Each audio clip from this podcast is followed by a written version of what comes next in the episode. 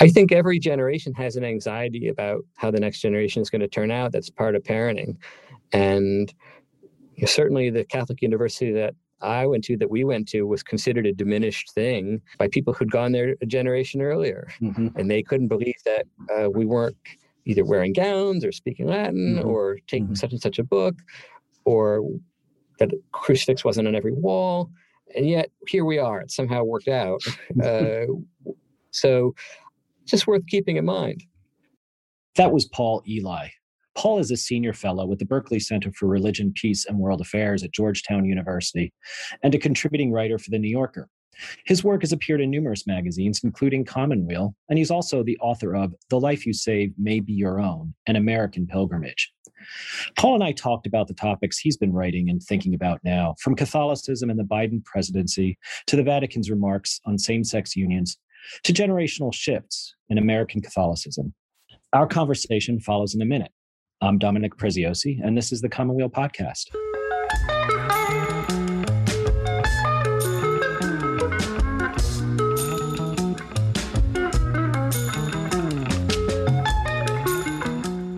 Hi, Paul. Uh, thanks for being with us here today. A pleasure to join, Dominic. I'm really glad to be a guest. So, I want to get right into things. Writing in the New Yorker back in January, soon after the inauguration, you raised the question of what Joe Biden could do for American Catholicism. Could he save it from the far right, for example? And you said the hope is that the Biden administration will invigorate American Catholicism and vice versa. So now we're past the 100 day mark.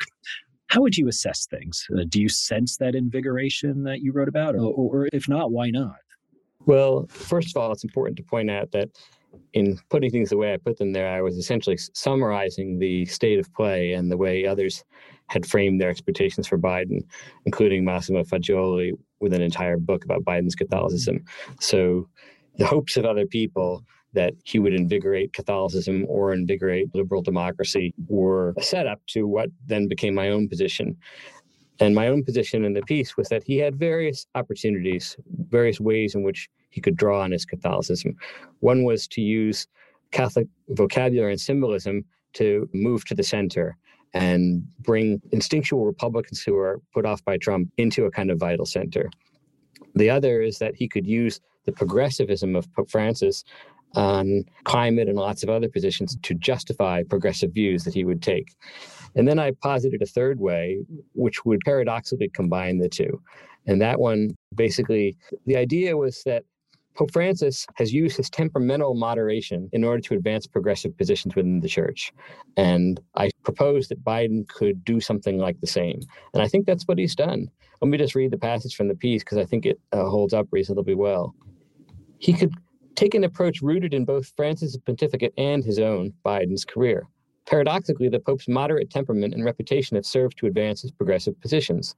In the same way, Biden's record as a centrist, and his profile as a hymn quoting churchgoer could give him cover as he tacks left, much as Francis has, using the language of the common good to advance policies, refreshed infrastructure, a green jobs program, healthcare for all, that would actually benefit the disaffected whites in the heartland who are presently hooked on Trump. Strong employment, social stability, and the government seen acting concretely for the common good would help bring about national reconciliation with a Franciscan, that is, with a Catholic accent. You've done a number of pieces in the New Yorker on Pope Francis as well. And I want to take up a piece that you wrote in March. And this followed some news that developed about women in the church. And, and you asked whether the Vatican is finally ready to get serious about women in the church. And you used as your hook not just Pope Francis's actions on formally acknowledging the roles of female acolytes and servers, but also the appointment of a young nun, Sister Natalie Becquart, as an undersecretary of the Vatican Synod of Bishops. And you said there's any time there's an exception like this to the pervasive state of things, it's taken as an augury that change is finally at hand. And could you say now whether you think that change is at hand? What do you think is significant about this appointment? And is the Vatican, in your opinion, finally getting serious? I think every appointment of a woman to a significant position at the Vatican is, is, significant. The director of the Vatican Museum is another example. And Sister Natalie, who's born in 1969, I guess she's young by Vatican standards. Mm-hmm. She's very experienced and very qualified. And just seems like an ideal person to do what she's been tasked to do in the church. So every appointment is a step forward. That said, and I tried to bring this out in the piece, canon law and the structure of the Curia, whose reform we are still awaiting after years and years, reserve really the preponderance of positions of authority in the church, in Rome especially, for ordained people. So that's going to be ordained men in the current disposition. So there's a wing of moderate to progressive Catholics in the church who would argue look, if the cultural left would just back off on the idea of women's ordination, we could move on women deacons and make progress that's deeply historically rooted in the church. I, I have to push against that because mm-hmm. what we see from the structure of the church is that without ordination, there's very little in the way of positions of power and authority available to women. So, unless the church is ready to get serious about ordaining women, it's not ready to get serious about ordaining women in the church.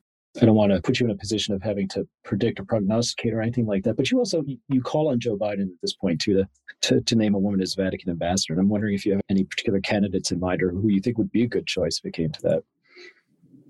I had a candidate in mind at the time that's no longer going to work out, but National Catholic Reporter uh, ran a piece with a whole uh, an omnium gathering of, of prospective appointees.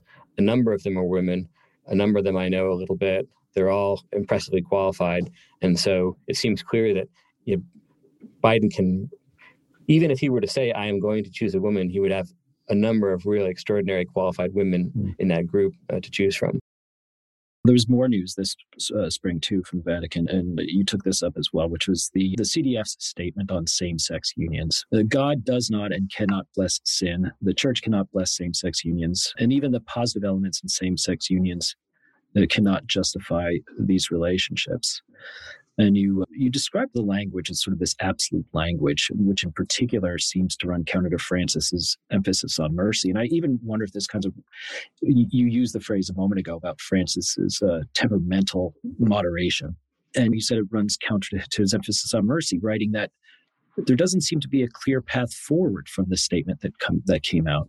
That statement hovers over the lives of LGBTQ Catholics, you wrote. So I guess do you see a path ever emerging at this point? And I wonder too, what does it say that Francis seems to want a path, but that he appears to be thwarted in some ways by his own CDF? Well, I wrote the piece in part to push against the idea that Francis wants a path and is being thwarted by the CDF. That's the view that was put out, especially by Jerry O'Connell in America and on his mm-hmm. podcast. Uh, he complained that the treatment of the Pope was very unfair. Look, he's the Pope. He's in charge of the church. He's in charge of the Vatican. He's in charge of the CDF. He appointed the prefect of the CDF. He's not in this pandemic moment unusually busy. The document that was put out was a thousand words long. It's his business to see it.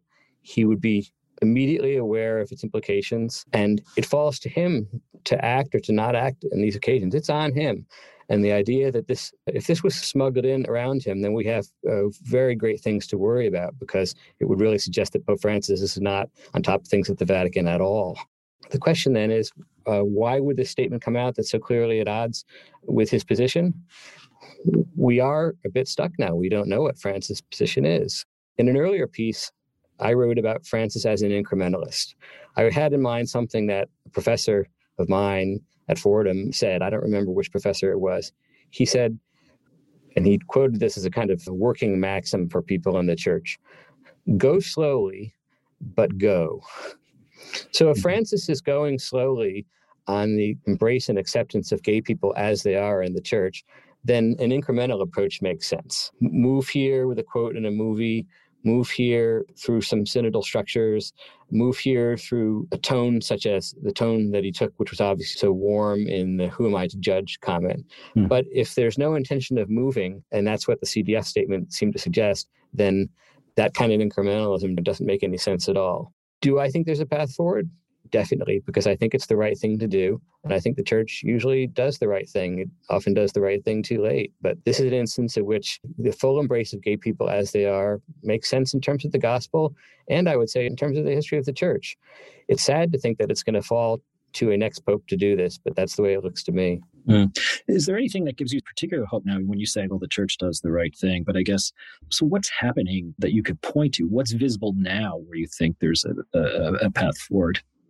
So, on the embrace of gay people in the church, just the fact that the response to the document was so strong and mm. fairly widespread, not all the way across the Catholic spectrum, but much wider than it was, let's say, in 1986, when the CDF came out with its statement on the pastoral care of homosexual persons using the expression disordered and on the way to an intrinsic moral evil. So, for example, and I quoted this in the article, Cardinal Dolan on his podcast referred really venomously, in my view, to the cause of the full acceptance of gay people as the chic cause du jour.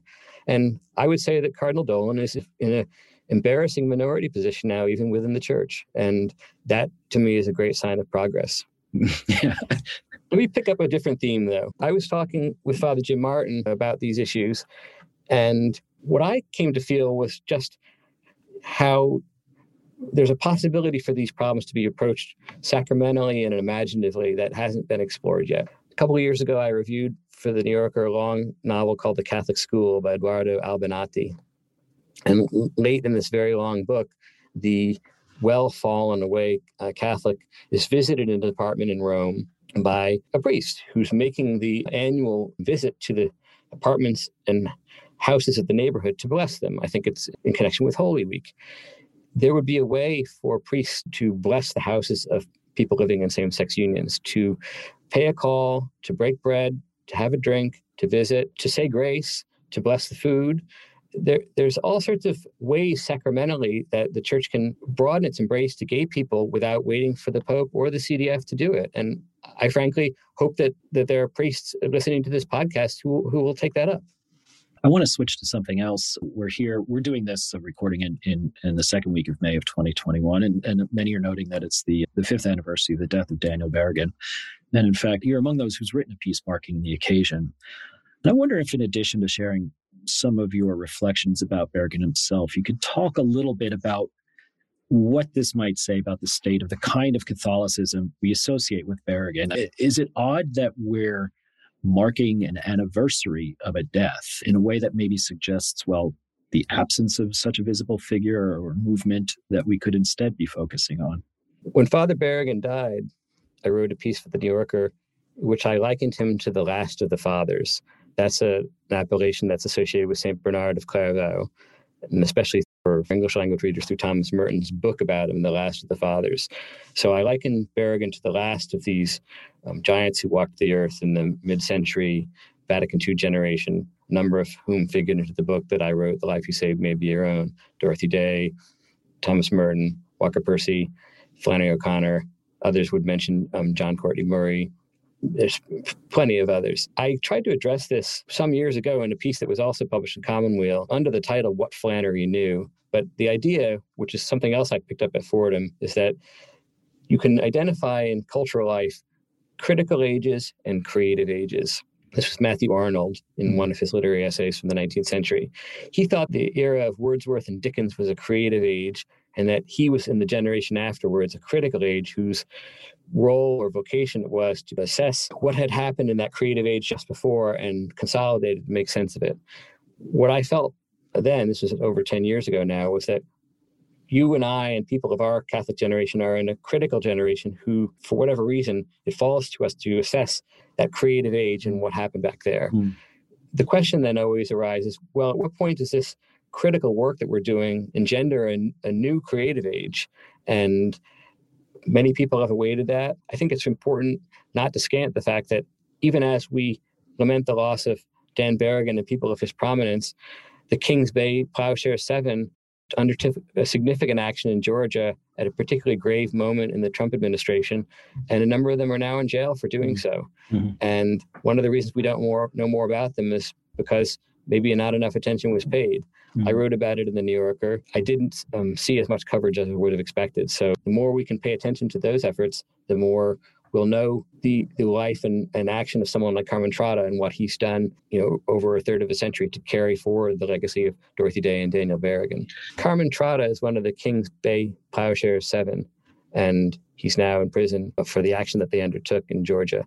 And he, he's been associated with the Catholic Worker in the East Village since the 80s. He came to know Daniel Berrigan very well. He's thoroughly well versed in not only the works of Dorothy Day, but the nonviolent movement in the United States and abroad, really over a century. And this was the first time he took part in a plowshares action, but there's a lifelong commitment that he's lived out day to day on the streets of New York and in protests and such like that's represented by that action. And when we ask where are the Daniel Berrigans of today, it's a category mistake. We, we should say where are the people who are living lives of integrity and nonviolence today, and then uh, see where we find them. Thank you for listening to the Commonweal podcast. If you like what you've been hearing, please spread the word and subscribe, rate, and review the podcast on iTunes, Spotify, or wherever you stream podcasts. Thanks in advance for your support.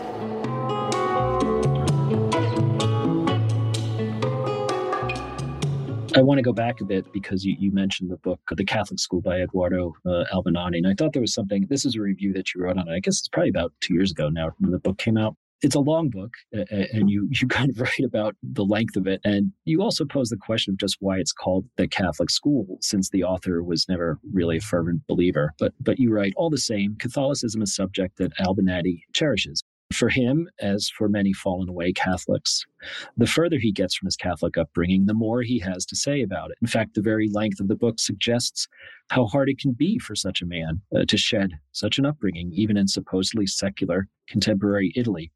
He can't just get rid of it once and for all. And I like how you, you, you put that. It's very resonant. He has to assert his freedom from it again and again. And I'm, I'm curious about how you came to this conclusion. And I'm also wondering how else and where else you see this phenomenon manifesting itself. I understand it to be a recognizable phenomenon myself. So when where you see it, whether it's other writers or public figures or even uh, maybe in ordinary people, for instance, I have acquaintances and even family members who profess to have never been fervent believers, who have professed to left, and yet they just can't seem to fully leave. They have to keep re-engaging. They keep having to take up debates and, uh, and arguments and, and, and stay connected somehow. So I want to get more of your thoughts on that because I just think it's an interesting observation you made in that review.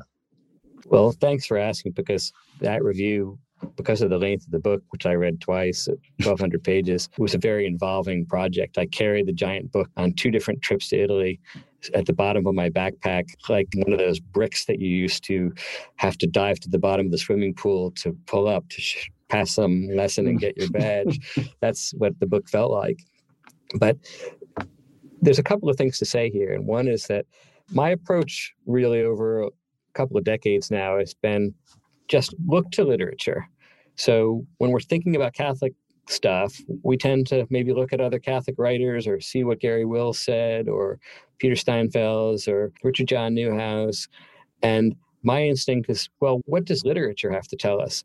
So in this case, I looked to Nathaniel Hawthorne, who had written about the um, legacy of the Puritans and the way, as Henry James put it, Hawthorne faced the choice of either laboring under the yoke of a Puritan inheritance throwing off the yoke in a dramatic way or transmuting it into art, which was the approach that Hawthorne chose.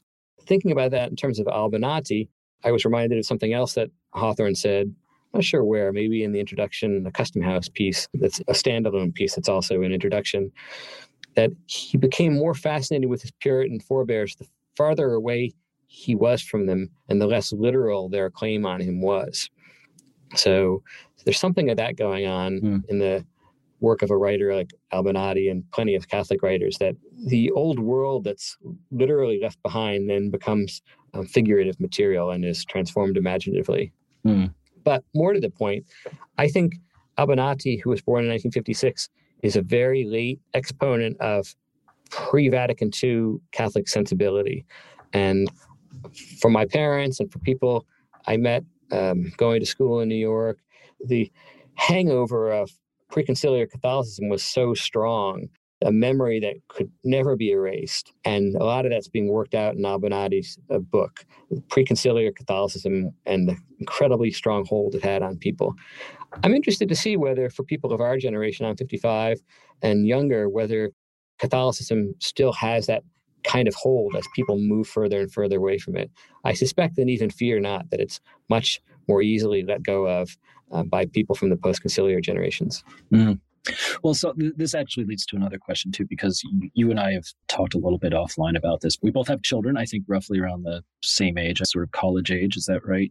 I have twin sons in college and a third who's 16. Yeah, okay. So same here. Well, no, I don't have twin sons and a kid who's 16, uh, but I have, a, I have a recent college grad and a daughter who's 17. Uh, the college grad's a son. But I guess, too, I have a daughter who's going to be attending a Catholic college next fall. And I'll say that she's not necessarily interested in the fact that it's a Catholic college. It's a college that happens to be Catholic.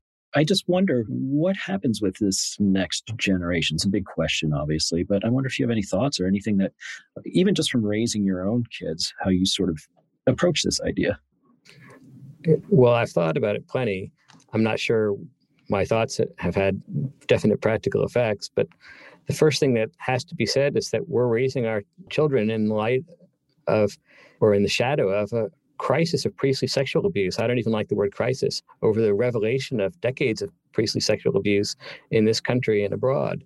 That pervaded my sense of family life over the past 15 or 20 years because every long held assumption about the church as in loco parentis or Catholic priests and male lay people as authority figures to whom one might entrust your children and who in some way presume to know better than you about certain things those things were turned upside down. And then to watch so many clerics in the name of leadership speak evasively and, and presume the hold that the church has on people while trying to split the difference like lawyers about who's responsible for priestly sexual abuse and the cover up by the bishops. I don't know if the, the hierarchy really understands the incredible negative charge that the sexual abuse crisis has had on every aspect of family life for people in the Catholic milieu. Just it's it's so pervasive. The second thing to say is that I think every generation has an anxiety about how the next generation is going to turn out. That's part of parenting. And certainly the Catholic university that I went to, that we went to, was considered a diminished thing by people who'd gone there a generation earlier. Mm-hmm. And they couldn't believe that uh, we weren't either wearing gowns or speaking Latin mm-hmm. or taking mm-hmm. such and such a book or that crucifix wasn't on every wall and yet here we are. It somehow worked out. Uh, so, just worth keeping in mind. When I was working in publishing, I edited the memoirs of Bishop Paul Moore, the Episcopal Bishop of New York, who early in his career had he and his wife had nine children, and they were working in a what was then called an inner city church in Jersey City in the rectory, kids everywhere. Mm-hmm. And Dorothy Day paid them a visit and he and his wife were profusely apologetic about the shambles the place was in, and the kids were misbehaving and they were running everywhere because you know, this this living saint had walked into the place. And she just paused and said, according to Bishop Moore, clearly and firmly and with great authority, lower your standards. And I kept that in mind a lot at points as a parent. If Dorothy Day is willing to say, lower your standards, there's something to be learned from that. That's good. You know, I, I, I want to uh, uh, get to something too, because you've written recently about an after effect of the pandemic, with all of us getting used to Zoom and, and the role of technology and the, the sort of emergence of facial recognition technology as a mode of surveillance, as a mode of, a mode of uh, potential law enforcement. This is just one outgrowth of what life under a pandemic over 18 months or so has been. And I want you to pick up a little bit on that too, uh, if you could, about just uh, what do you think we've learned, I guess, in maybe the past uh, 18 months or so? And how do you see us coming out of this? I know this is a very, it sounds like a very vague question, but you had some thoughts in your piece. And then also, I, I, I, want to tie it too to what we were just saying about maybe raising children during this time. If we think about their social and mental health and their resilience, it's a, it's an open ended question. It's a vague question, a general question, but maybe you could just give some thoughts on those ideas I raised. Yeah, I'm glad you asked about that piece teenage self-assertion or slash rebellion has taken different forms in different eras long hair music in some generations you know, joining the army in other mm-hmm. generations in this generation i'm th- thinking pre-pandemic what we all felt and what we felt with a kind of fear was that what independence meant for young people today was the wish to be left literally to their own devices just to be left alone on working a phone or playing a video game or whatever. And I tut tutted as much as anybody about that. And then here we are as a society jumping onto our devices all day during the pandemic. On some basic level, we can just see that some of our moralizing was either unfounded or a little bit of kind of physician heal thyself. If we really believed that devices were so noxious, we would be a great deal less hesitant to live the way we've lived the last year, putting class on Zoom, mass on Zoom, and so much else on Zoom. We would have just said no. The fact that we've gone along with it, man, our kids were kind of right on this. It's mm-hmm. not going to uh, totally corrode us to look at our screens for so large part of the day.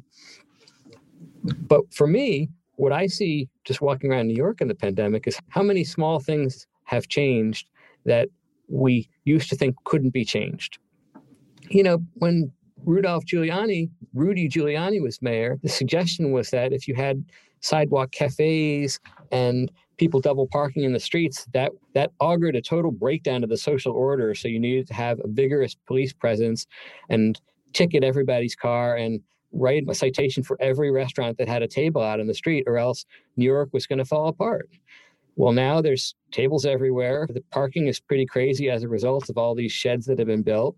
And we're muddling through. Mm-hmm. The point I'm trying to make is that we can make changes without worrying about the center holding. Mm-hmm. And that should embolden us to make a lot of other smaller changes that people historically resist making because they think, well, if, if you make that small change, you go down the slippery slope to perdition we're still here and lots of, has changed. So we should get ready to make some of the other basic changes that uh, could be made in our society without being so hesitant. Paul Elie, thank you so much for being with us here today. Enjoyed this conversation. Thanks. I got so much out of it. Okay. Take care now.